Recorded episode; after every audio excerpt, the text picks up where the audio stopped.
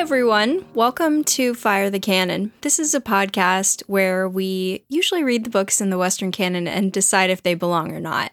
Sometimes we interview writers and other book people. This week, we're going to talk to you about the life of Scott Fitzgerald, as we like to call him, F. Scott. Scott. Yeah, but uh, basically, the reason we're doing it is because next week we will begin our mini series on The Great Gatsby. So we wanted to give you all a little bit of context about the life of its writer. I'm your host, Rachel. Oh, I like that. I'm your host, Jackie. That was so good. My name is Theo. I'm the producer. You like that I'm the host? No, it just felt like you were so prepared. Yeah. We're never prepared. I always wonder why you guys have such a hard time doing the intro. It's I wonder why you guys have a hard time. I don't have a hard time. Me? I actually wonder what both of your problems are with this, this subject intro. I don't know. Okay, so uh, I guess it's because I always I have maybe I've never told you guys this, and that's part of the problem. But I always picture in my head like our intro is kind of like the intro to The Simpsons, where like it's a different thing on the couch every time. Oh, yeah. Yeah, maybe that is the problem. It's like kind of a different podcast we're describing every time. my dishwasher man needs his money now, so great timing. I'll be back. Okay, see you later. I could not believe it when that fucking dishwasher just turned right the fuck on. I'm so mad. Were you embarrassed? No, because I know I'm not crazy. No, I I reset the circuit Where you're like like, oh, it never does this. I wonder if what made the difference is like I took all the dirty dishes out of it and put them in the sink and then it turned on. And maybe it's uh, thinking, like, I'm going to change my career. Yeah, it's like I'm only going to turn on when there's not any dishes in here. yeah, I just want to be like an empty box that turns on and off from now on. I'm pissed. I'm going to get charged a $120 diagnosis fee for him pressing the button. Oh, man. Hmm. Did he press the button? And he was like, cha-ching. Mm. He said, money, please. Money, please. I love money. He said, uh, well, it seems to be on now. And I was like, no, no way. There's no way. No, No. Break it again. Then you hit it with a hammer and you're like, okay, diagnose that. I feel bad. I left him down there with all my animals. I tried to get Grover to come upstairs with me, and he was just like, no, I found a new favorite person. So he was like down there under the sink, like laying on the ground. And Ernie and Grover are both over there just like sniffing his head. And why do you find that so funny? I would be so annoyed if that was me personally. But maybe this guy loves animals. But He says it he is doesn't care. it is a funny situation because you can't have them all in the room with you right now because you're recording. And I know. So I guess the only option is to have them downstairs with the guy. yeah. I mean, he's getting paid more than $100 for nothing, so he can deal with a couple animals. He can write pet sitter on his resume. I was like, I either have to piss off Rachel and Theo with all these animals, or I have to piss off this guy. I chose that guy. So I appreciate that. Because you'll hopefully never see him again. No, Jackie's going to do a podcast with him. Yeah. hey, I'm busy recording a podcast with the dishwasher guy. Yeah, so I, I had Grover outside, but it's really, really hot and humid today. Like it's disgusting outside. So I don't want him to stay outside because he'd overheat. So uh, I had the cats all running around at least when he came in, and I said, "Oh, I hope you're not allergic to cats." And he said, "I don't, I don't think I am." And I said, "You'll find out, because here they come, all three of them, right in your face." Oh, only three? Did you warn him about Evangeline? no, she, well, she, yeah, she's not over there. Oh, okay. So really, it's just the two cats and Grover. All right. Well, I found out that it um, was my repairman's 42nd birthday today. Oh, gosh. Did you give him a cat? you give him a birthday bonus. Yeah, I gave him $128. Eight. An extra $8. Wow. yeah, that was for all the uh, the animal hair. I feel like you figured that out using uh, binary code. I'm sorry, what? What? Theo loves to say little computer things sometimes. Yeah, 3 0. That's one of the numbers you can get. Okay, go ahead. Go ahead. oh. Can't you get every number with binary code? We're not going to understand because we're girls. That's one of the main ones you can get 120. I mean, lots of times it's like your volume thing goes up to 128 or something, you know. No, I don't know. Sorry. It's okay, nerdo. Wait, so what was No. wrong with the dishwasher? Nothing. What? It just works now? I don't know. It just works now. Wow. Clean the filter. That'll teach you to try to get things repaired. That will teach me. That's so funny. Uh, does he owe you a freebie? Like if it breaks tomorrow or whatever? Does he have to fix it for free? That should be the case. If it breaks again within a year, which I suspect it will, then th- whatever I paid today, Goes towards it. the service fee is paid. So yeah, all I had to, all I'd have to pay for is the repair. Oh, that's perfect. Perfect. Yeah, that's seemed like a pretty good deal, actually. Yeah. He was nice. He didn't mind when my dog jumped all over him. Happy birthday, Rob. Did you tell him we have a podcast? No. Well, there's now there's a birthday shout out to him. He'll never find it. Unless he happens to already be a listener, wouldn't that be crazy? This one goes out to Rob. I actually don't remember if his name was Rob. It might have been Rob or it might have been Jason. okay, happy birthday, Jason or Robert. Okay, well, let's get to F- Scott. Scott. Are you ready?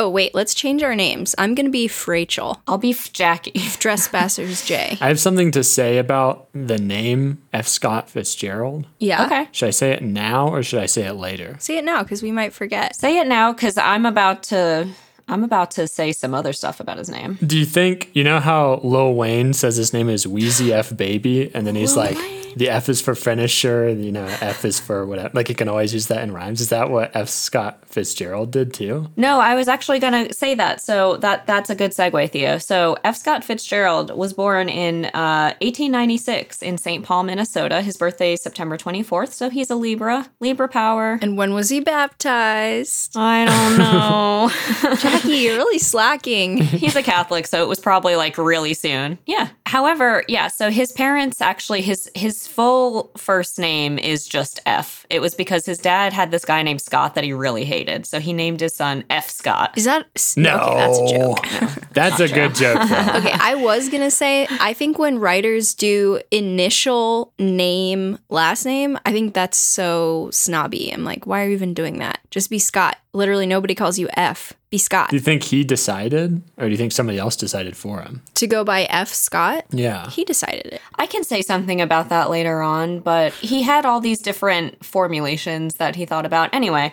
so his actual full name is That that was a good joke, Jackie. Thanks. I didn't I didn't even plan it. You gave me that idea. Well, don't plan Okay. your jokes. Actually, I know I See, don't, they- but I they just go wanted you to over know. better. Let, us do a couple more takes of that one.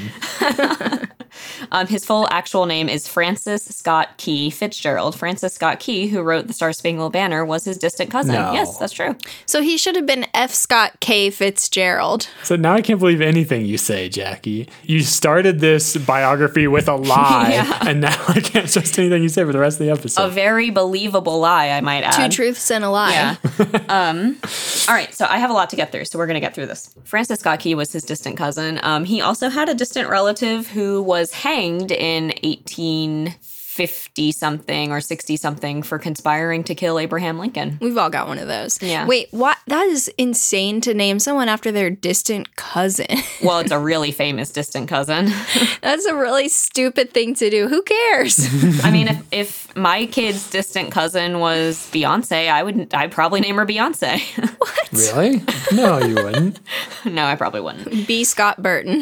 the B stands for Beyonce. I'm gonna skip all of his childhood because it's not that super interesting, and we're gonna start at Princeton. oh, nice. All right, so he's at Princeton. It is his sophomore year, and he um, is visiting back home. So he's not at Princeton actually. He's at Princeton, but it's Christmas break, so he goes back home from Christmas Let me break. start at Princeton. He's not in Princeton. He's attending Princeton, but it's Christmas break, so he goes back home to Missouri, or Okay. sorry, to, Mis- to Minnesota. And um, what the hell? He's all over the place. I was using the abbreviation MI, and I realized it should have been MN. So that's what Minnesota is. You can do another take if you want. Well, MI is not Missouri. MO is Missouri. It's not? No. So that's Michigan. I don't know. Someone forgot everything she learned in middle school. He goes back home to Minnesota, and there he meets Ginevra King, who is 16. This is kind of where all his problems start. Things were going pretty well until this point. Pedophilia. Well, I mean, he's uh, not that old. I think he's 20? No, he's probably like 18, 18, 19. He's a sophomore and he's 18. I was a sophomore. You and I were both 18 when we were sophomores. We were a little bit different from him. Let me just say that. He was born right six days before me. So no. What? we might have been in the same class. In several Like years. several right? thousand plus six. So anyway, he goes back home and he meets Ginevra. So even though he was at Princeton, he like he had come from a middle class family, but they definitely had to work, and they never even owned their own home. The uh, Fitzgeralds they always rented. So he- when he met Ginevra, who was from a very wealthy family, they instantly connected, and he like fell deeply in love with her. But it was kind of doomed. And this starts out like one of the great themes, if not the great theme of all of Fitzgerald's works, which he said himself, which is a poor boy can't marry a rich girl. So he's trying to date her. He dates her for a few years. When she goes to college, she goes to Westover, which is in Connecticut. So he would go and visit her sometimes. He's at Princeton, it's not that far away.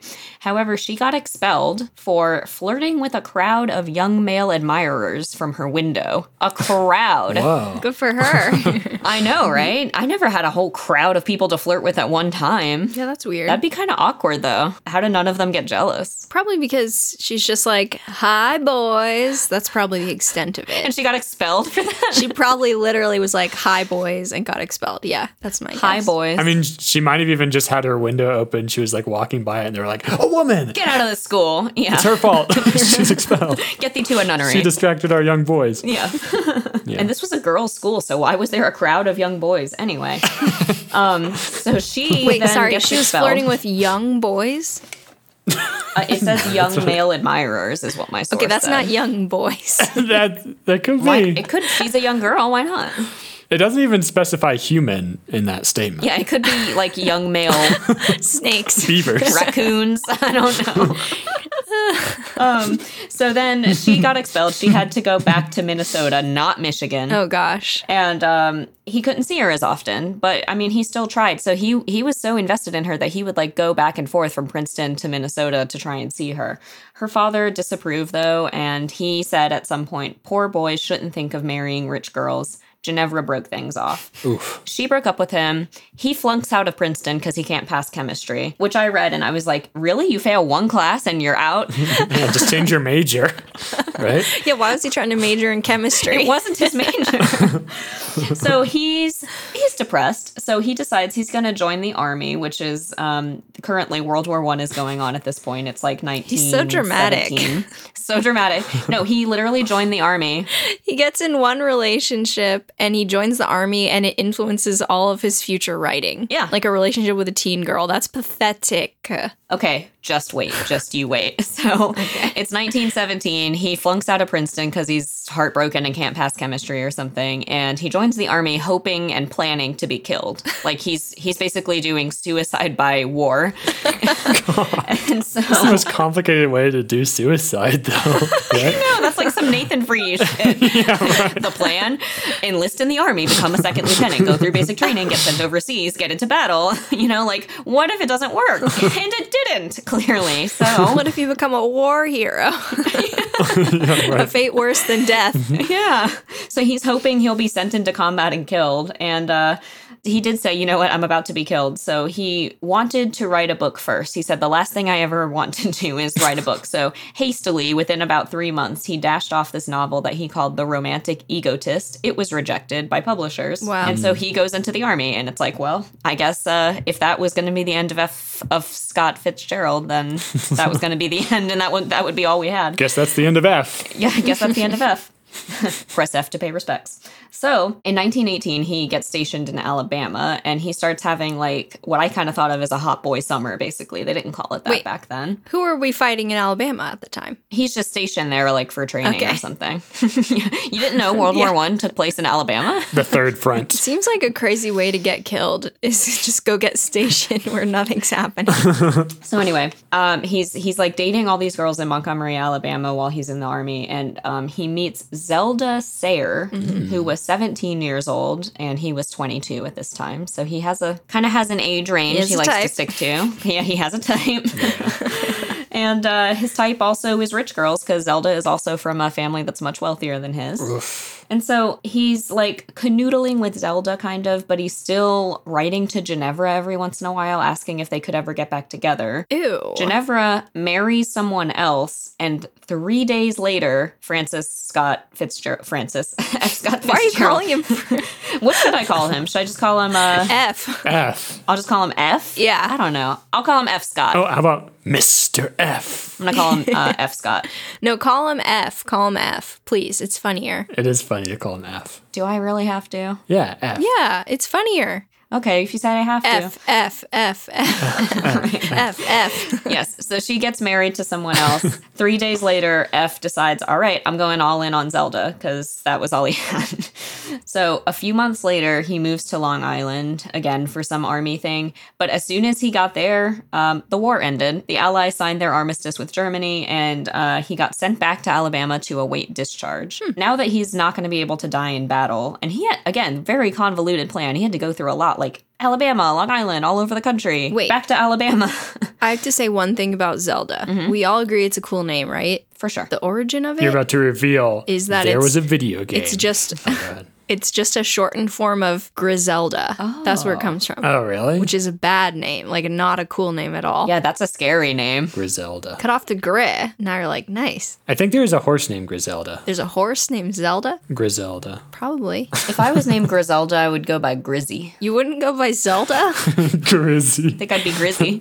I mean, that could be a rapper name. Grizzy. There's Drizzy. There's Grizzy. yeah, Lil Grizz. Hello, Oh, Grizz. Ew. Hey. Hey. All right, so he gets sent back to Alabama because the war ended, and um, he pro- honestly probably if he had gone to to Europe to fight in the war, he probably would have never seen Zelda again. But so he does get sent back to Montgomery. They then got kind of back together, and they engaged in what he referred to as sexual recklessness. Mm. Which okay, so Smooching? Oh, But they, yeah, I don't know, like holding hands in public or something. Flirting with a woman who's up in her window. The two of them together, they teamed up to flirt with women in windows. Yeah, they got together with all those young male snakes and started flirting. So he, this is really, really weird to me. I feel like inertia kind of kept them together. It's almost like Kafka with um with his girl, uh, Yeah. Felice. Felice was her name. And so he didn't really plan to marry her, but they both kind of just like stuck together and like assumed that they would get married. But she also like refused to marry him until he made money. In order to prove he could support himself and themselves, he moves to New York City, leaves her in Montgomery, moves to New York City. And he, this is pathetic, goes around begging new- newspapers to give him a job. it doesn't work. So he finds instead a low paying advertising job and he starts writing short stories in his spare time, trying to sell them to magazines. He was rejected over 120 times. He made it in New York City for a couple of months and he made $30 off of his writing at that time. Was that a lot back then? No. Okay. What year was it? I mean, it was 1918 or 1919. Certainly, he was uh, not supporting a whole family off of that. So, Three I was calculating. This claims $30 in 1918 was equivalent in purchasing power to about $588 today. It's not so bad for a brand new writer. that's that's I would pay true. my rent for one month. Then I would die. then I went. Well, that's what he wanted anyway. what does your lease say, Theo? Like, you get not only evicted but also executed if you don't pay. she assured me it was legal to put that in the lease. So I trusted her. She's a nice landlord. So um, he's uh, kind of again in a dark place. Like this is now he's very young still, and he's like in the second like deep depression of his life at this point because he's now been uh, rejected twice by two different women. He's got this dead end job. He goes back to um, Minnesota and lives in his parents' attic. So at this point, he's like kind of at the low point of his life and he rallies and he decides, you know what, I'm going to stop drinking, I'm going to stop going to parties. And he revises the shit out of The Romantic Egotist and he turns it into his first novel, which is This Side of Paradise. Ah. Highly autobiographical, focused on his time at Princeton. It did get accepted for publication, and this was What? really cute. He was so excited about it that he ran out of his house in St. Paul and started just like flagging down random cars and telling them about it. Like he just wanted to tell people, like, my novel got published Oh, that's nice. and it was a commercial success. because of his word of mouth advertising. That's what we need to do with our podcast, right? oh, our podcast. We have a podcast. we have a podcast. Like, get out of the road, Jackie. What are you doing? they all know who you are by now. well, they know because I tell them I'm Jackie and I have a podcast. Would you stop it? We love your podcast. We already love it. At this point, everything kind of falls into place, which I felt very like validated by this because now that all of like now he's had one novel accepted, suddenly all the stories that used to get rejected all the time start getting accepted, which is just like they were good enough. He just didn't have a name, right? Ain't that just the way? That's how it always happens. Um, so at this point, Zelda's like, okay, all right, you made some money, come back, I'll marry you now. but like obviously if someone did that to you, like broke up with you because you didn't have money and then said, Come back, I'll be with you now that you have money, like you would you would have your affections for them probably would have cooled, right? Um, not if I was really pathetic. well no but he, he- his affections for her had cooled he really would like wasn't into her anymore but he is he was like he told a friend i wouldn't care if she died but i couldn't stand to have anybody else marry her He's pathetic. Oh wow. so he married her and uh, they got married in 1920 and neither of them really loved the other one and i was They just must like have had a really happy marriage. yeah, yes so happy I bet it turned out really well. That's a good prediction, Rachel. Thank you. that's a solid foundation for a good relationship right Yeah. So they were wild. They were really wild. They moved to New York City together. They lived in the Biltmore Hotel for a couple of weeks, but they kept doing things like she would slide down the banisters and he would like do handstands in the hallway and they were always drunk and like bothering people in the lobby. So after a couple weeks, they got kicked out. This for him, I think, was the best time of his life. And there was an anecdote that I saw that like really stuck with me, which I found just like so tragic, but it was him. He recalled one of the afternoons around this period of time, like he was in a taxi in New York City being driven down the street and he just started weeping because he realized he would never be this happy again. What? He has a great need of a therapist. Yes. A powerful Uh, need yeah. for a therapist. Yeah, absolutely. But what therapists were around then? There were- Freud, I guess. Could have gone to Freud. Yeah, Freud, I guess. You could have seen the big daddy therapist. He could have seen Big Daddy Hot Eel Man himself. Um, Oh, we've got to do an episode about Freud. That guy's a freak. oh, we will. We will. I just thought that was so, it kind of just reminds me to be empathetic um, to people who don't exist anymore because it's like they too feel this like great surge of emotion about like life and like it's going to end one day. And it was like, oh my gosh, a hundred years ago, that's what he was feeling. And now he's gone. And it's like so sad. And someone's going to think that about me one day if I ever become famous. Yeah, that's the thing. and this clip is going to play on their podcast And on and on and on. and on and on and on. Ooh, in a hundred years, a podcast, the pod it's going to be referring to is going to be like the floating pods we all live in instead of whatever it stands for now, iPod or something. Yeah, But yeah, but what will the cast refer to? I guess fishing. Everybody's gonna love fishing still. Yeah, fishing out of their pod. How will they play fishing. this on their podcast? Or what? How will they play a clip on their podcast if a future podcast refers to fishing from a pod? what does that mean? I didn't. I didn't. Theo uh, did. Rachel, please. Please don't point it out. Rachel, please, please don't continue this conversation. what I meant to say was Jackie, please explain what you meant. I didn't mean that. That's the first time I mixed up your names, I think, in the whole wide world of our friendship. You mixed up our names. I didn't even notice. yeah, I just said Rachel when I meant to say Jackie. Whoa. Maybe you finally love us because apparently that's when people mix up names. It's because they love you. Yeah? Yeah. That's what I told my coworkers. I heard that too. It's like when you mix up two people's names, it's because they occupy similar like neuronal spaces in your brain. So when one set of neurons fires, the other one starts firing as well because now they're connected by a love synapse. That's why it's usually parents doing it about their kids. Like a human centipede. no, not like that. Yeah, I told my coworkers Carrie and Caroline that when it's like it's not fair. First of all, because they're Carrie and Caroline, Yeah. and they were like, "That's not true," and I'm like, "I fucking love you guys. Okay, just believe me." But couldn't it also be hate Mm-hmm. for Carrie and Caroline. yeah, it could be any, literally any emotion, but it has to be the same one about both people. This is receptacle for all the people I think are Chagrin. You feel chagrin about both of them. that I feel chagrin about. You feel chagrin about us. You guys put a big chagrin on my face. That's dumb. Okay, sorry. that was pretty funny. so, like I said, this super happy period of his time where he's weeping with joy in taxi cabs lasts a couple of weeks. and uh, his prediction was correct. He was never that happy again. Trouble was never really far behind him and Zelda. They were both, they both had alcohol abuse problems. They accused each other of cheating. They told everyone they would probably break up soon. And this was like, Within a, a few months of their getting married, when they really shouldn't have gotten married in the first place. So uh, I see someone typing. Theo, I see you typing on No, my I- I outline in didn't- Google Docs. I didn't type it. I didn't type it. I'm not even logged in. You should have typed on something on a page that I'm not currently reading. Maybe it's one of your cats doing it, Jackie. oh, he actually did manage to make one uh, edit that I didn't notice until just now. So I said they're they're threatening to break up, but Zelda became pregnant. Theo added with the devil baby. no, Yeah. it's a good baby. It's a good baby. It's Rosemary's Baby. No, it's Zelda's baby. I always want to make a reference to Rosemary's Baby. I know you love Rosemary's Baby. So she gets pregnant. He's working on his second novel, which will be The Beautiful and Damned, and she gives birth to their daughter, who they named Frances Hmm.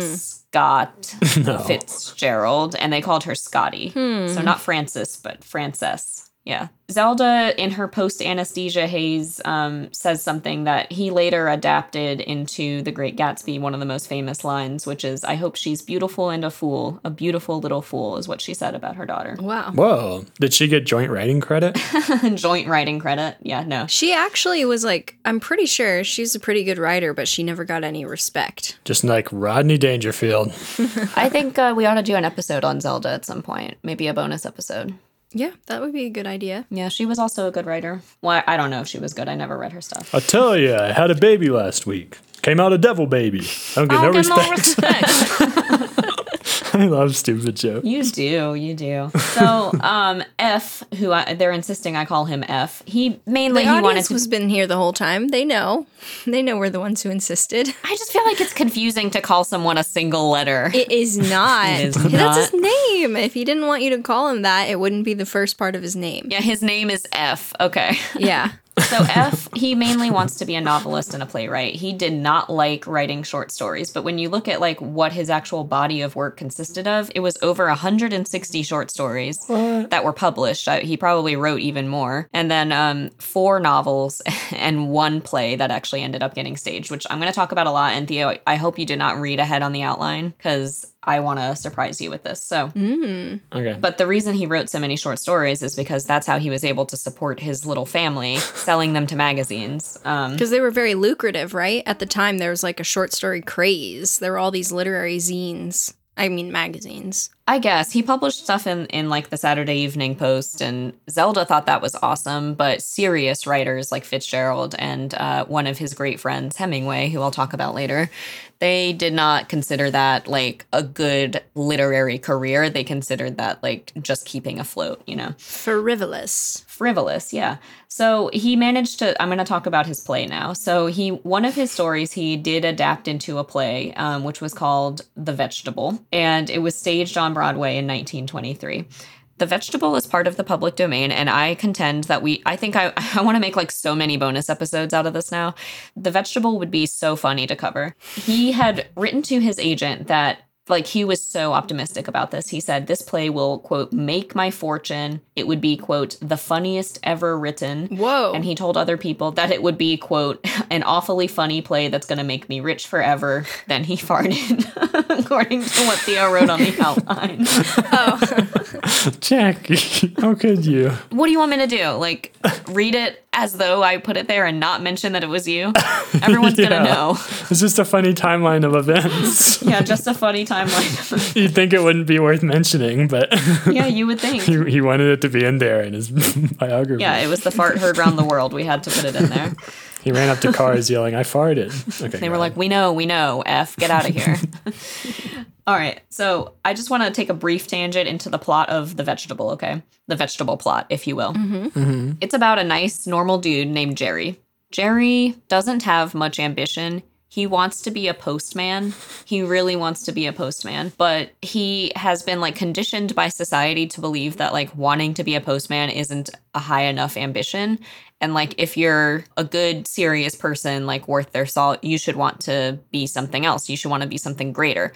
So he becomes a railroad clerk. All right, so he's doing that. He forgoes his great dream of being a postman and he thinks everybody like is acting like I should want even more. So even though he doesn't truly want any more, in fact he wants less, he decides that he should want to be president of the United States. He doesn't want it, but he decides that he should want it, so he does that. So he gets drunk one night, and when he wakes up, there's a knock on the door. Someone is coming to deliver the news that he has received a unanimous nomination to the presidency by the Republican Party. So he becomes the president, and it gets really, really absurd. There's w- my favorite thing from the play that I was able to find so far was um, there's a senator from Idaho who is demanding the president's resignation. So, and they call this the Idaho man. Uh, sorry, the Idaho matter. Jerry makes a deal with the president of Irish Poland, which we find out is they say one of the new European countries that they did by like mashing together unprofitable territories. So Irish Poland is a thing, and Hmm. Jerry hates Idaho because of this guy from Idaho who's trying to get him to resign. So he decides to um, make a deal with Irish Poland where he will buy from them a piece of land called the Buzzard Islands. And in return, they get Idaho for free, but they have to take Idaho. Oh, no. And the president of Irish Poland is like, uh, we don't really want to be responsible for Idaho. Jerry's like, it comes with everyone in it, the whole state and every citizen of Idaho you have to take with you if you want me to buy this island from you. So he keeps upping the price and upping the price. And in the end, Jerry pays $5 million just to get rid of the state of Idaho.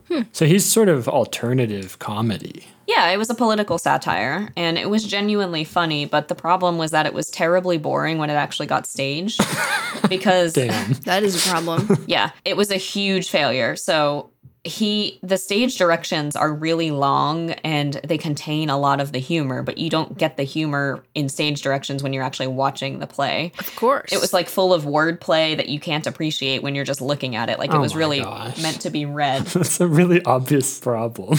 Right, right.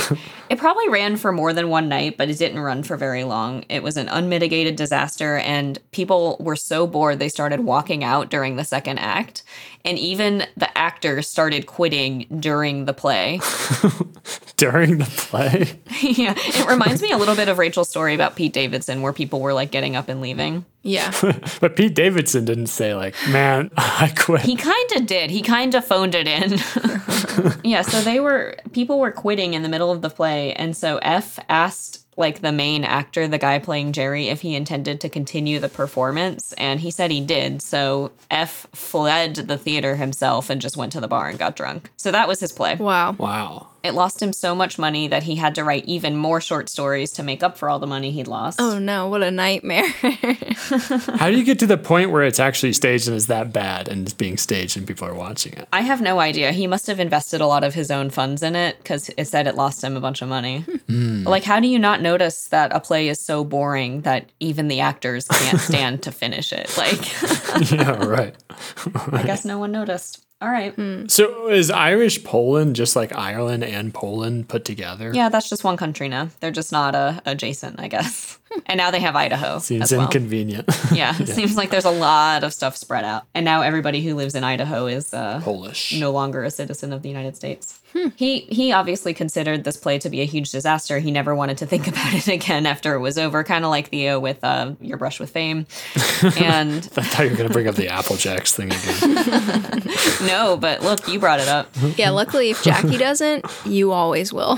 So he considered this a huge waste of time and money. There are biographers of him who said like, no, actually like writing that play and having that experience prepared him to write The Great Gatsby, which was a much like tighter, more like focused, organized work. He writes The Great Gatsby entirely. He and Zelda moved to Europe. Their relationship over there deteriorated even more. She was starting to exhibit some behaviors that were very erratic and like kind of self-destructive and a lot of people know about Zelda Fitzgerald that she eventually developed schizophrenia. There's kind of some debate about whether it was really schizophrenia or if it was like maybe bipolar or maybe if it was just something else going on, who knows but she's starting to exhibit symptoms of that. So, um, The Great Gatsby got published in 1925. I thought it was kind of interesting that like the great American novel wasn't even written in America.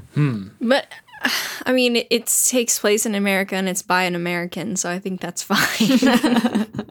No, I think it's the great European novel now, I really don't think so. the great Irish Polish novel. so he moves to, like I said, he he's in Europe. And The Great Gatsby was published and like it was well received. Like critics liked it and Hemingway liked it, which is important. Hmm.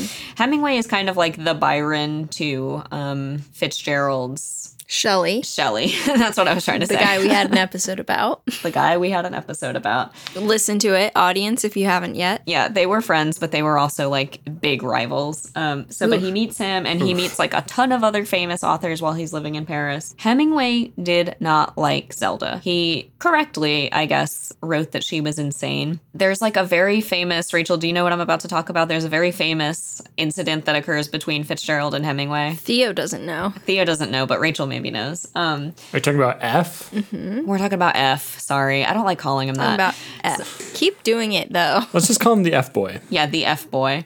He wasn't much of an F boy though. Yeah, it turns out. Yeah, Hemingway didn't like Zelda because she was again like definitely acting erratically, but she was also kind of cruel to her husband. And I couldn't tell if she was like telling everyone this or if she just told him this, um Fitzgerald, but he at one point like was drinking together with Hemingway in Paris and Hemingway wrote this in his um memoir later or his autobiography. Which who can even trust him? He was such an asshole. Yeah, ex- yes, I will talk about that in a second too. But he, let me just back up for a second. Hemingway and Fitzgerald both kind of like had seemingly some maybe fluidity, maybe like confusion, definitely a lot of denial about like their sexuality and gender. Maybe Fitzgerald, not so much his gender. Um, Are you sure? What do you mean? Are you sure they were unaware of their genders? I didn't say they were unaware of their Whatever it genders. was.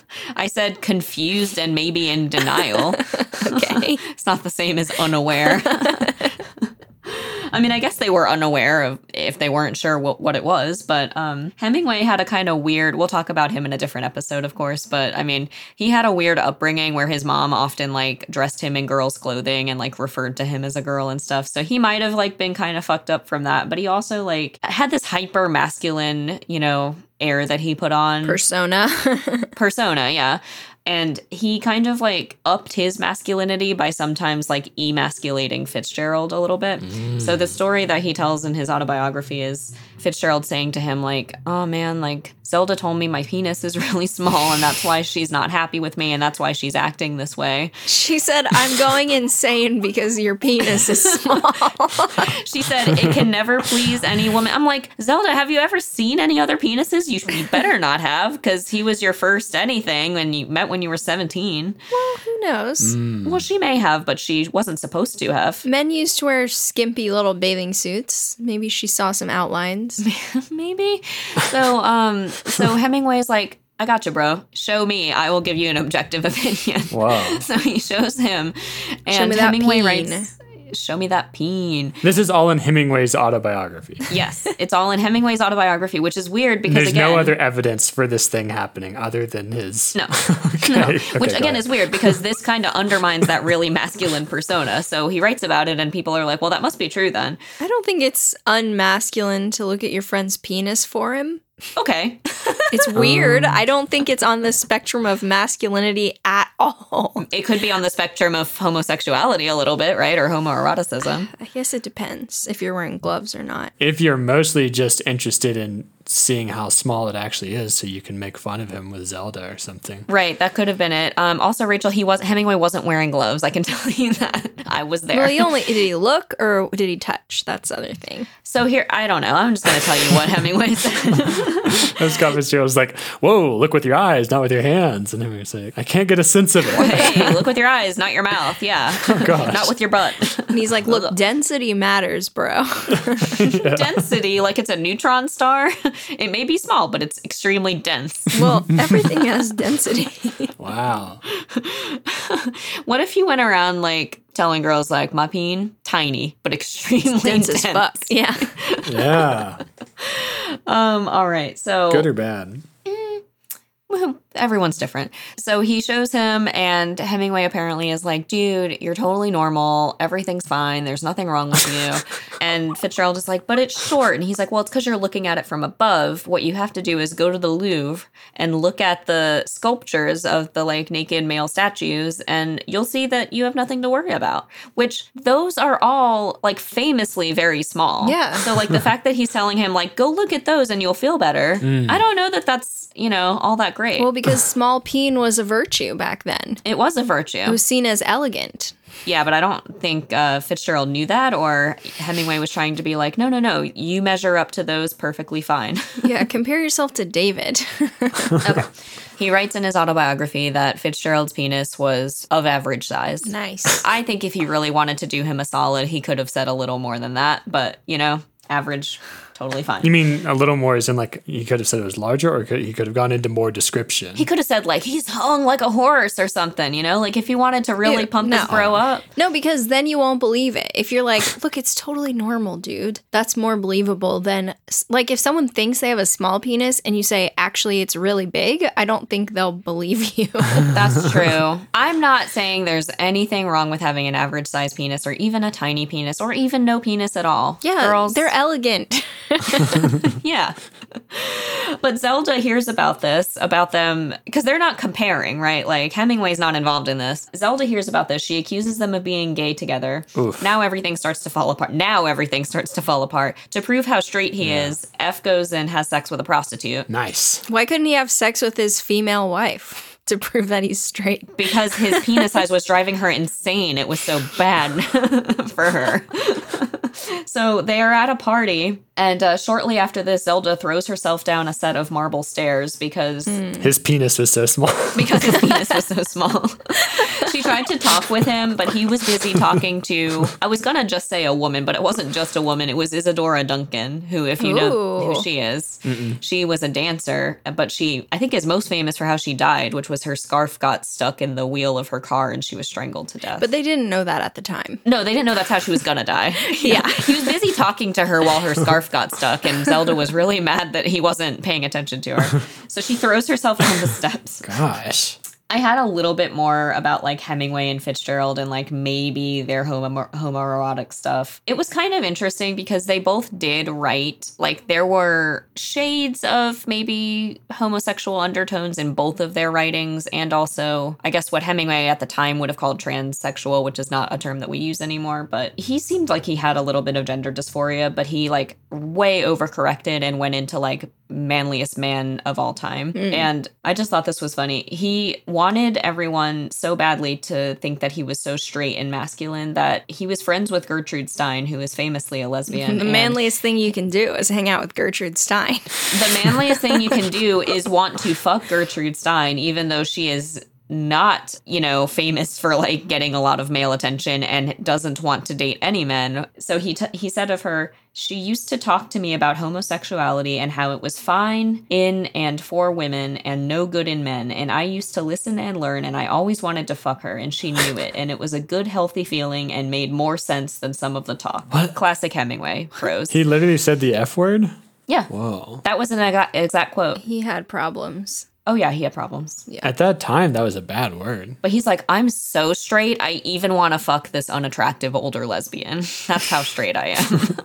Wow. I admire that. Convincing. So um, now it's 1926. Zelda and Fitzgerald have been married for six years, and uh, after this whole like throwing herself down the stairs and him having sex with a prostitute and this whole thing their marriage the source i read said quote was considerably strained which i think is like the understatement of the century so they leave europe and they move back to hollywood things start to happen kind of fast here so i'll kind of just blow through this fitzgerald meets a 17 year old actress named lois moran rachel it's his type hmm he's 31 at this point she's 17 Wow. She's smitten with him though. He's smitten with her in return. Both prime numbers. Why are you such a number nerd on this episode? He's oh. 3 0. 3 0. oh. Shout out to all my number nerds out there. 3 0 loves you. Rio loves you. Send him an, a message in binary. Or 3 0 feels whatever affection he can towards you. I don't know if 3 0 feels love. Mix up their name with uh, mine or Rachel so they'll know they love you. They'll know you love them. So they'll know they love you. Hey, you guys love me. Did you know that? this one's for you, Rachel. I mean, number nerds. now they love you. now they love you. They were like intellectually stimulating each other as well, which sounds that sounds great. Now stimulating sounds gross in any Why'd you say it like that? because that's the, how what you say, right? No. What should I say? Like, yeah, intellectually tickling each other. I mean, I'm sure there's a better way. Arousing each other. yeah, perhaps. intellectually. mm. They were being sexually reckless with each other in an intellectual way. Perfect. then he farted.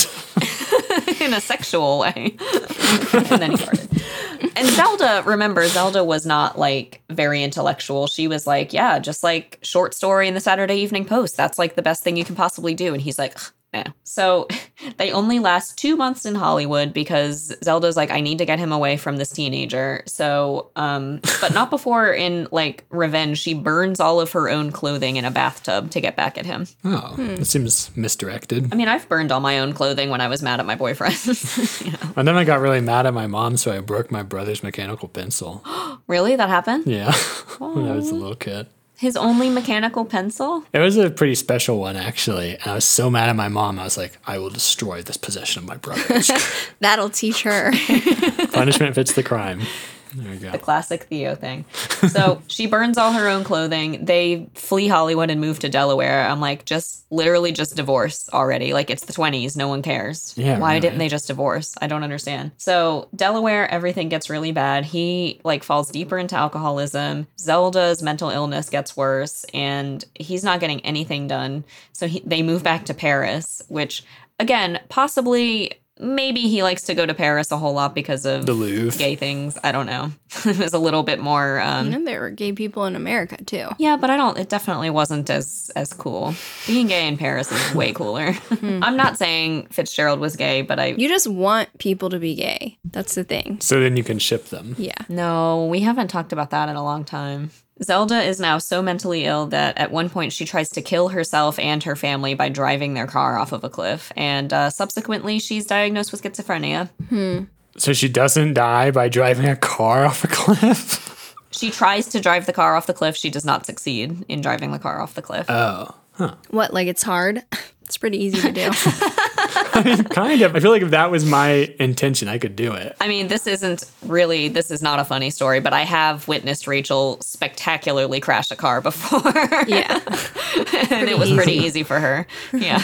All you have to do is black out. it flew in the air. Can I just tell briefly what happened? I won't tell the whole thing. Yeah. Oh my gosh. I've never heard this. You didn't? I, I'm fine now. We were hanging out with you that day. I've never heard your actual, you know. I heard about the viscera and such. the viscera. There was no viscera.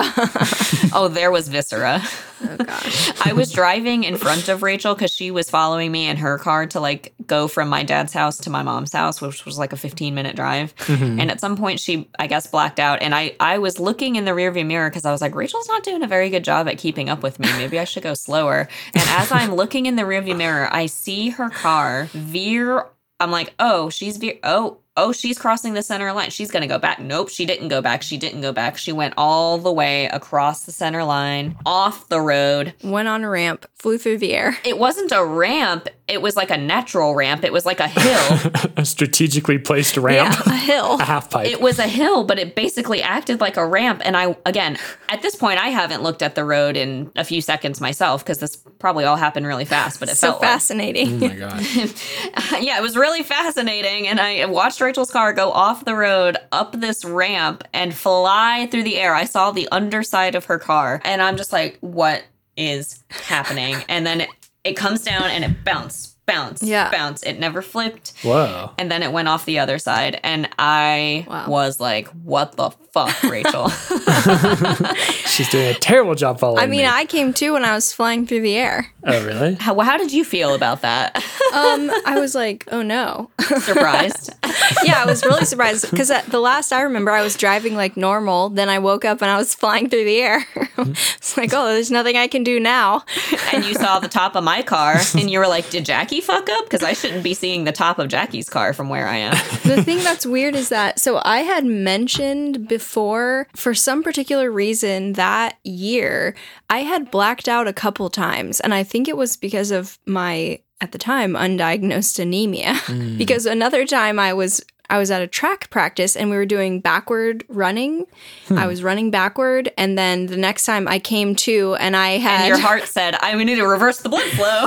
well, when I came to, I was on like I was I basically did a backflip, like a backwards somersault on the ground and when I came to, my legs were over my head, so I just continued the roll and like popped up and kept going. What? And my coach looked over at me and was like, what? And I just kind of shrugged and kept doing it. What? I just blacked out. I'm gonna play it off. But I mentioned it to my parents and they didn't really take it seriously, I guess. So every time you pass out, like you have to be in the middle of flying through the air in order for you to come back. I guess so. I feel like you. I feel like you should have done the same thing when you were in the car flying air in the air, and Jackie was like, "What are you doing?" You Just could have been shrug. like, I don't know. Shrug. Sometimes cars just do this. I mean, I, I did mention it. And I think I, I mentioned to my mom, she might have been like paying bills or something, but she was just like, huh. And I was like, oh, I guess it's not that big of a deal then. I mean, she may not have heard me. The last thing I wanted to say about the car situation was that when Rachel's car finally did come to a stop and I rushed over to her, the inside of it was covered in Indian food. So, yes, there were viscera. because earlier in the day, we had been at an Indian restaurant with Theo and Steven, and I think Wow. it was just really hot out and you hadn't eaten enough, and your car said, I'm hungry, and it ate all the food for you. Oh, gosh. Anyway, Rachel's totally fine now. All right, sorry. So where was I? Um all right, at this point Zelda had tried to murder the family, didn't succeed cuz she's not good at driving cars over cliffs. It was too hard for her. Um they go back to America. Shit starts getting real. It is now 1930. The depression is in full swing. Zelda has a ton of medical bills and Fitzgerald is also spending a ton of money on that and also his own like excesses because he's drinking all the time. So he's that's eating up a lot of his funds. He's pumping out like short story after short story after short story just to like keep them afloat. His book sales are really dropping because it's the depression and nobody wants to read about like rich people having fun.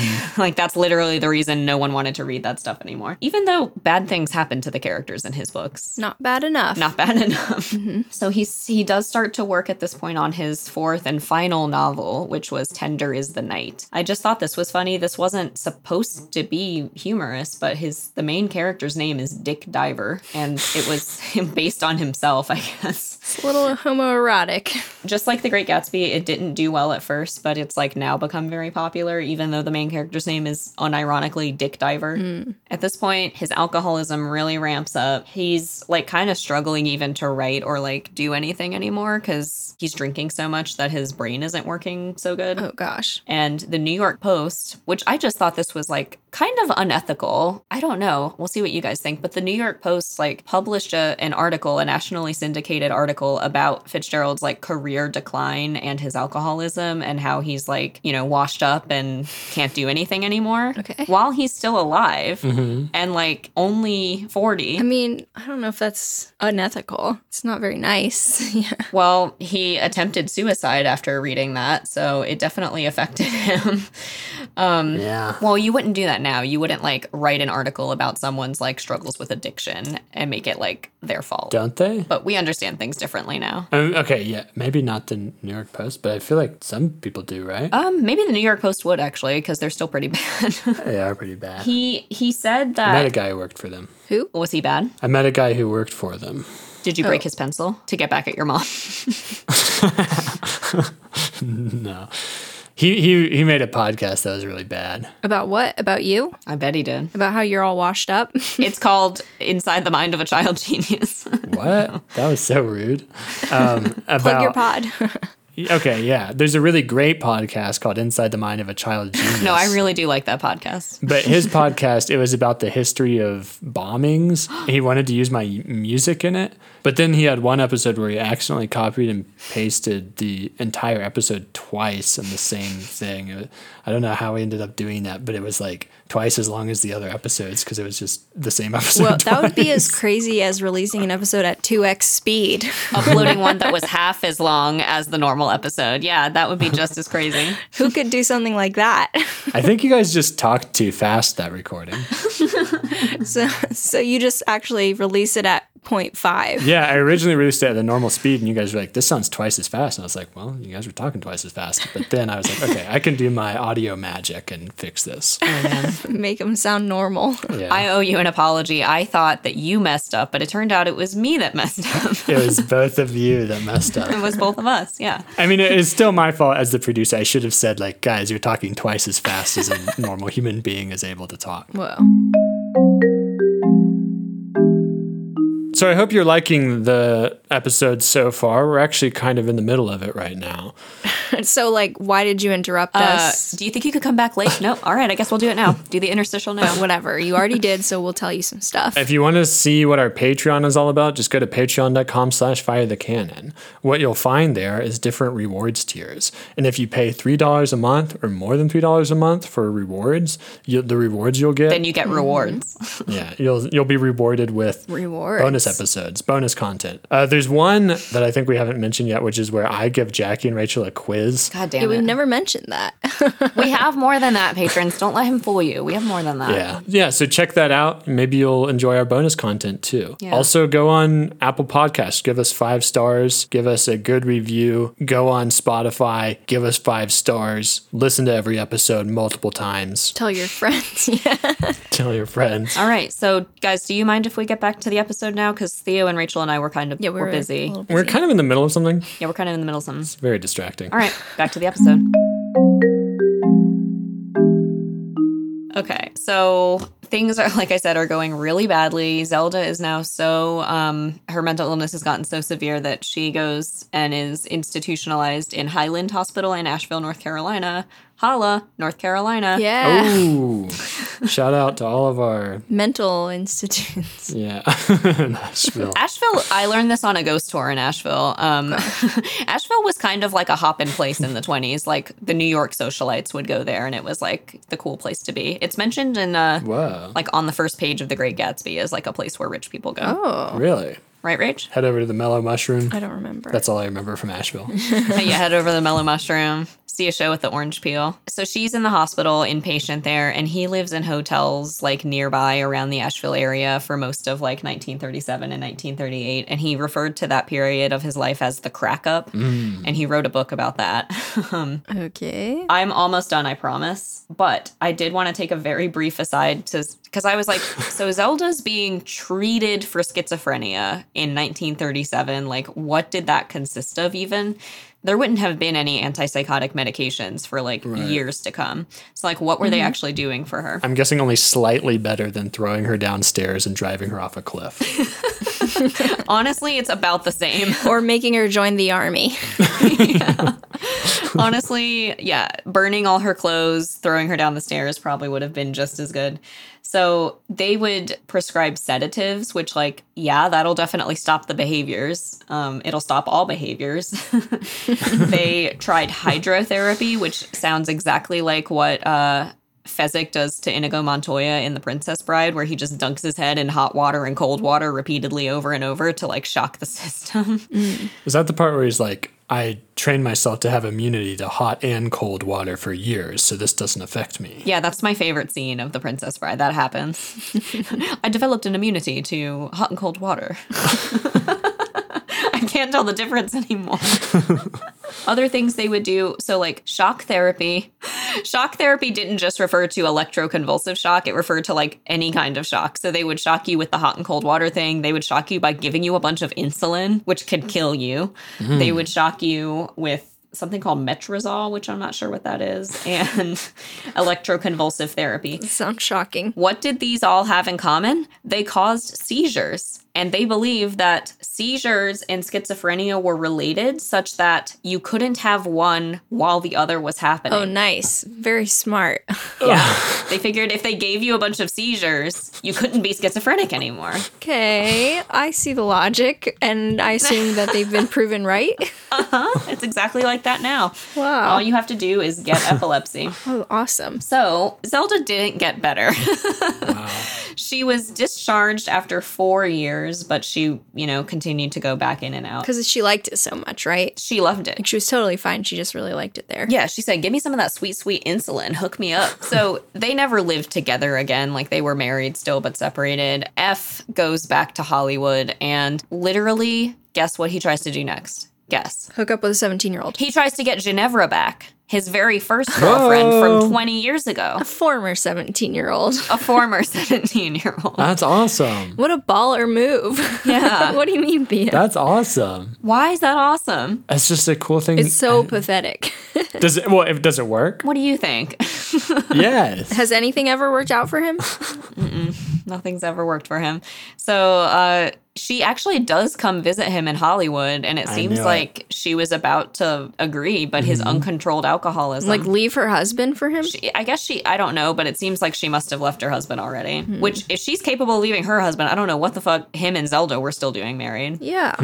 That's weird. Yeah, but she actually did visit him, but his uncontrolled alcoholism ruined it, and uh, they didn't get back together. At this point, he tries to treat his alcoholism, or like he tries to avoid alcohol, and he replaces it with a ton of Coca Cola, like a ton and a bunch of sweets. Oh, like the cocaine kind. Um, I don't know if that had anything to do with it, but it was a lot of sugar, a lot of sugar that he was eating, like the sweets and tons of Coca Cola. It also didn't work. Like he, he just was an alcoholic now, and also eating tons of sugar. So, here's a So- question: How do people stop being alcoholics these days? I- Because we don't really have a good method, right? Yeah, no, I mean, I think, I mean, there's ways of doing it, but I think you have to have a lot of support. It's a lifelong condition. It's not like there's one thing you can do. So it's, I mean, honestly, his idea of replacing it with sugar. Um, some people still have to do that now.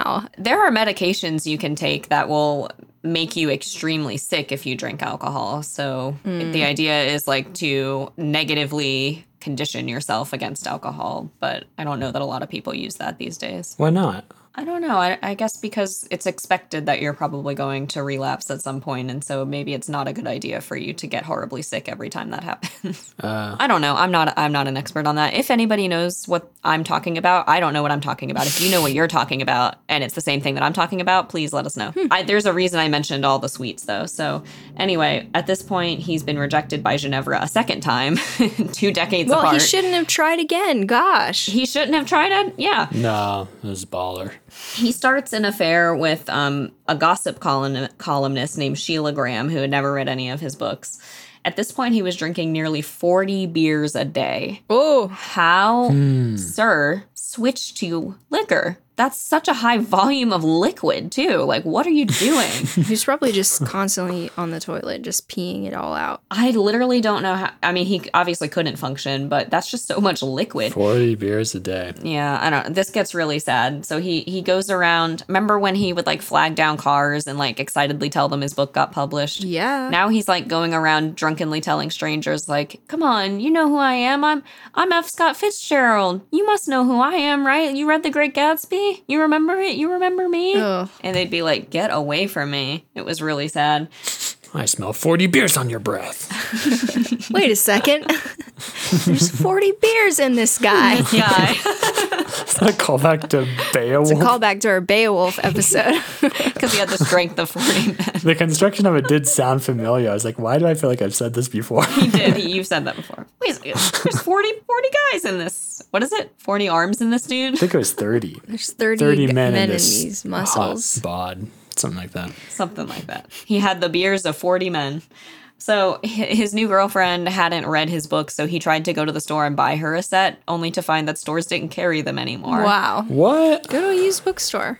No, that couldn't find one. In December 1940, he was with her. Suddenly, he jumped up from his chair and collapsed and died without a word. He had occlusive coronary arteriosclerosis. So he did not technically die of alcoholism. Nice. I think probably all the Coca Cola and sweets is what caused his arteries to be occluded, but I'm sure the alcohol didn't help. Sugar does that to your arteries? Well, it makes you gain weight, and then when you gain weight, usually there's excess fat in your blood, and then that clogs up the arteries. So, again, I'm sure none of it helped. He also claimed to have TB. A lot of people were like, okay, that's. He's just like covering up his alcoholism by claiming to have TB, but then some people think he really did have TB as well. So he was just like in poor health all around. He didn't die of TB though. So the really sad ending of his life, Zelda periodically would return to the hospital on and off until she actually died in a fire at the hotel in 1948. She was locked into a room awaiting electroconvulsive therapy and um, the fire started and she died. I do want to do an episode on her. She was an interesting person. I'll try and wrap it up by being a little more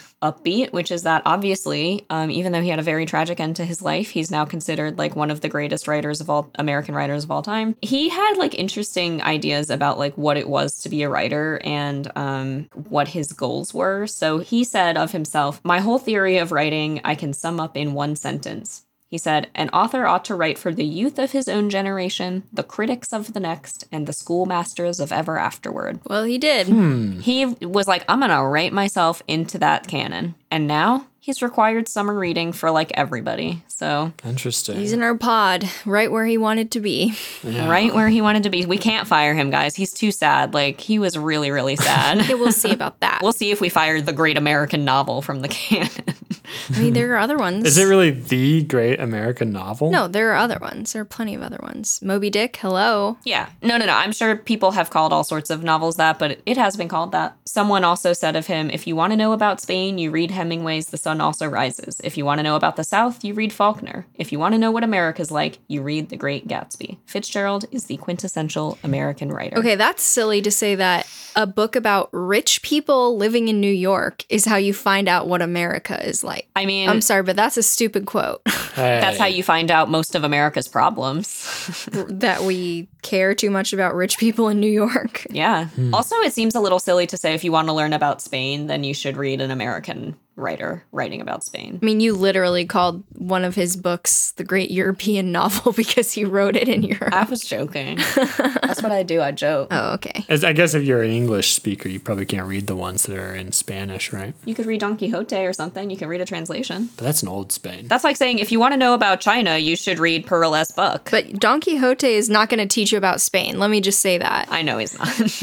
Okay. Ooh, a girl named Rachel just sent me a message on Bumble. Who's me? And I thought it was my Rachel. It's not though. What if you only became friends with people named Rachel so that you could, wouldn't have to confuse us name wise? Like when I say your name while we're hanging out in a fit of excitement, I don't say the wrong name accidentally. Yeah, yeah, yeah. Oh. You guys do that, right? Just yell Rachel. Yes, Rachel. Yes, yes. This is so fun. While we're hanging out. that was a sex joke. Ew. That was a sex joke? Wasn't a very good one. Yeah. If you cheat on someone, you should cheat with someone of the same name. So when you yell their name later, it, it doesn't sound messed up. Oh, is that just what people know? Is that a joke? I don't know. Sounds like weird advice. Have I been getting weird dating advice? Maybe. My friend Michael said he got an email once a year when he was at Rice from someone named Michael who would try to organize an event for all the Michaels at Rice. And that just all the Michaels would go hang out. and did he do it? I don't know if Michael ever went to the event, but he got an email every year about it. Oh, You should have had a Theo event at Oberlin. Oh, yeah. Theo Anthony, You and Theo Anthony hanging out. Theo Croker. That would be awesome. Have we told about Theo Anthony on the podcast before? Uh, I talked about it with my mom. yeah. Why don't you tell people who didn't listen to the mom episode? Maybe just book fans are here. Can we actually say that for another episode? Okay. Yeah, let's save it. And let's end this on a high note. When we talk about Theo Anthony, it references something from Theo's life that you'll learn about later. Or if you want to learn about it now, go listen to the Mother's Day episode. I mean, it's kind of my life too. Yeah, right. It's my life. Oh, now I have to put that on our playlist. Oh no, I started a Fire the Cannon um, podcasting along playlist on Spotify, which I'm still working on. And when I'm reasonably finished with it, I'll share it with you guys. But it's a You'll never be finished. well, whatever. It's a compendium of uh, all the songs that we mention. Okay. Even the ones I edit out. No, if they're edited out, I won't remember them. I only know about the ones from the episodes that we actually published. Is Fast Car on there? it was the first one. Nice. all right. Sorry, can we just do a little segment called Theo's Online Adventures? Yeah. Sure. Because we were, when we were talking about the name Griselda, and I said there's a horse named Griselda, and Rachel was like, probably is. I was like, let's prove her right. And then I found a website called Blood Horse, which tracks the lineage of horses. Theo. Why is it called Blood Horse? I don't know. Isn't that t- horse or ripper? It's called s- Horse. It should be called horse. Or even horse blood is better. horse blood. No, that's not better. Sounds terrible. Blood horse. Is that a pun or something? I feel like I know more about Griselda's family tree than I know about mine now. so you've just so when Jackie was like, Thea, what are you doing? You were just reading up on the family No, tree of a th- horse. This, He was this like, was "Oh, no, before, I this was was just before, staring at this the was sky, before, this not was before, responding, and I this was was before, listening this was before. So hard. All right, do you want to guess what the what Griselda's parents' names were? Griselda and Griseldo. yeah. No, can the man and rush to war. Oh, I forgot these are horses. Is Can the man the mom or the dad? I don't know. It doesn't really say. what what does eleven B mean? Do you think that means boy, 11 boy. What's the other option? the other one is 11 DKB slash. You sure it's 11 and not 2? Because on pedigrees, we label the generations like one, two, three, four. the next one says 5 and 92. Oh, okay, then. Yeah, no, that's not. I don't know if I, any of that tells you if it's a boy or girl horse. There's a lot of genders, okay? So It's a spectrum. on this blood horse thing, like gender 5, gender 92, gender 11. Quote Joe Biden, there's at least three. what? Someone was trying to catch him during an interview, like while he was walking somewhere, and some reporter was like, Mr. President, how many genders are there? And he was like, at least three. I'm sorry. I don't like Joe Biden, but he is fucking funny sometimes. Like everything that he says when he's pissed off is so funny. Their list of like, there's like five cool things that he's ever said, and that one is on there, and the other one is where someone he went to the UK and someone was trying to ask him a question. He's like, "What outlet are you with?" And they said, "We're with the BBC," and he goes, "The BBC? I'm Irish," and then like wouldn't answer their question. That's funny. While he was president? yeah, this was recently. Wow. And did you know his mom? His mom hated the British so much. She wrote a poem about how she wanted rivers of blood to rain down on England. wow. Someone asked him if he regretted fist bumping uh, Prince Mohammed bin Salman. If he regretted fist bumping him, he said, Why don't you talk about something that matters? yeah. That's pretty good too. Wait, I have found the thing about the genders. A woman, it's uh, someone said, "How many genders are there?" And he said, "There are at least three. And then she says, "Can you name them?" And he said, "Don't play games with me, kid." Wow, he's good. Oh my gosh. Griselda has had no inbreeding through five generations. wow, that's amazing, right? I don't know. It's a travesty. Oh, it's okay. terrible. One last thing. Can I just list off? I'll, I'll list off four horse names, and we'll just assume they're stallions, and you can decide which one you would like to uh, sire with or whatever it's called. what if I'm a horse? Yeah, yeah, yeah. Or are you saying if I'm a horse or I own a mare, which stallion would I want that horse to get with? You're the horse. Which is the most attractive name? Okay. Okay, Jackie, are you gonna play too? Yeah, I'm getting ready to be attracted to horses. You just go ahead. Okay, majestic warrior, wild rush, wild again, plugged nickel, Ew. or traffic judge. Jackie would terrible. pick traffic judge. Oh, yeah, that really gets my motors going. Is that a thing people say? Gets my motors going? or is that ro- only for motor robots? running, I think. Okay. I got a lot of motors. a lot of motors. At least three. three, one for each gender. Sorry. So there was a specific Joe Biden quote I was looking for that he said something like really mean, but it was like funny. But I can't find it. But what I did find was a whole bunch of like gaffes that he said. Can I just like finish the episode by telling you some of these? Yeah. Okay, cool. He- okay. You should make it a game, and we have to guess if it's a Joe Biden gaff or it's a Can the Man gaff. okay. Oh, I'll say of all those names, if I was a horse and I had to pick someone, another horse just based on the name, what would you pick, Jackie? Traffic I'd judge? say Wild Rush. yeah, probably Wild Rush. Yeah. Yeah. Majestic Warrior is too it's too over the top. Yeah, right. But Wild again, that was my rebound. That's pretty funny. I don't know. Wild again is pretty funny. But Wild Again came before Wild Rush. Are they descendants of each other? Wild Again is the parent, I guess maybe the father of Wild Rush. Weird. All right. So guess whether Whoa. this was what? Sorry, isn't Secretariat a famous horse? Yeah. Yes. that was that's One of five Griselda's. generations back. For Griselda? Yeah, it's one of Griselda's. That's a seventy CH. Why do you know about this particular horse? I don't. I think there's like a folk song called Stewball and Griselda or something about a horse race, but I don't know about. this is a different thing. All right, go on, Jackie. All right, so guess whether this was Joe Biden or a traffic judge gaff or whatever you said. Okay. Okay. I may be Irish, but I'm not stupid. Classic traffic judge. He's got issues with his Irish heritage, huh? Isn't it a bitch? This vice president thing? That was a joke. That was a joke. Best decision I ever made. I'm joking. That was a joke. I'm a gaff machine, but by God, what a wonderful thing compared to a guy who can't tell the truth. Okay. Uh, uh, Chuck Graham, state senator, is here. Stand up, Chuck. Let him see you. Oh God, love you. What am I talking about? Was was it not the guy? he has problems. Uh, I don't know what he was. Oh, it was because um. Oh God, it's because Charles Graham uses a wheelchair and can't get out of it. Oh, he was that's saying, sad. Oh. "Stand up, Chuck." Oh God, what am I talking about? Man. A man I'm proud to call my friend. A man who will be the next president of the United States. Barack America. That was a long time ago. yeah. They're all so funny. Um, oh, yeah, this one. His mom lived in Long Island for 10 years or so. God rest her soul. And uh, although she's, wait, your mom's still alive. it was your dad who passed. God bless her soul. I got to get this straight. Joe Biden once told me. Joe Biden once. Hey, that leads into one of my stories that I I've been saving for months. Okay. But it's this episode's too long already. Just hurry up and say it and then we'll stop. Just say it, and then we'll do the outro, and then we'll be done. Yeah. We have enough Griselda material, I think, so we can just do your story and then be done. okay, sorry. So as everyone knows, that song is famously in Shrek, and that's going on the sing along playlist now.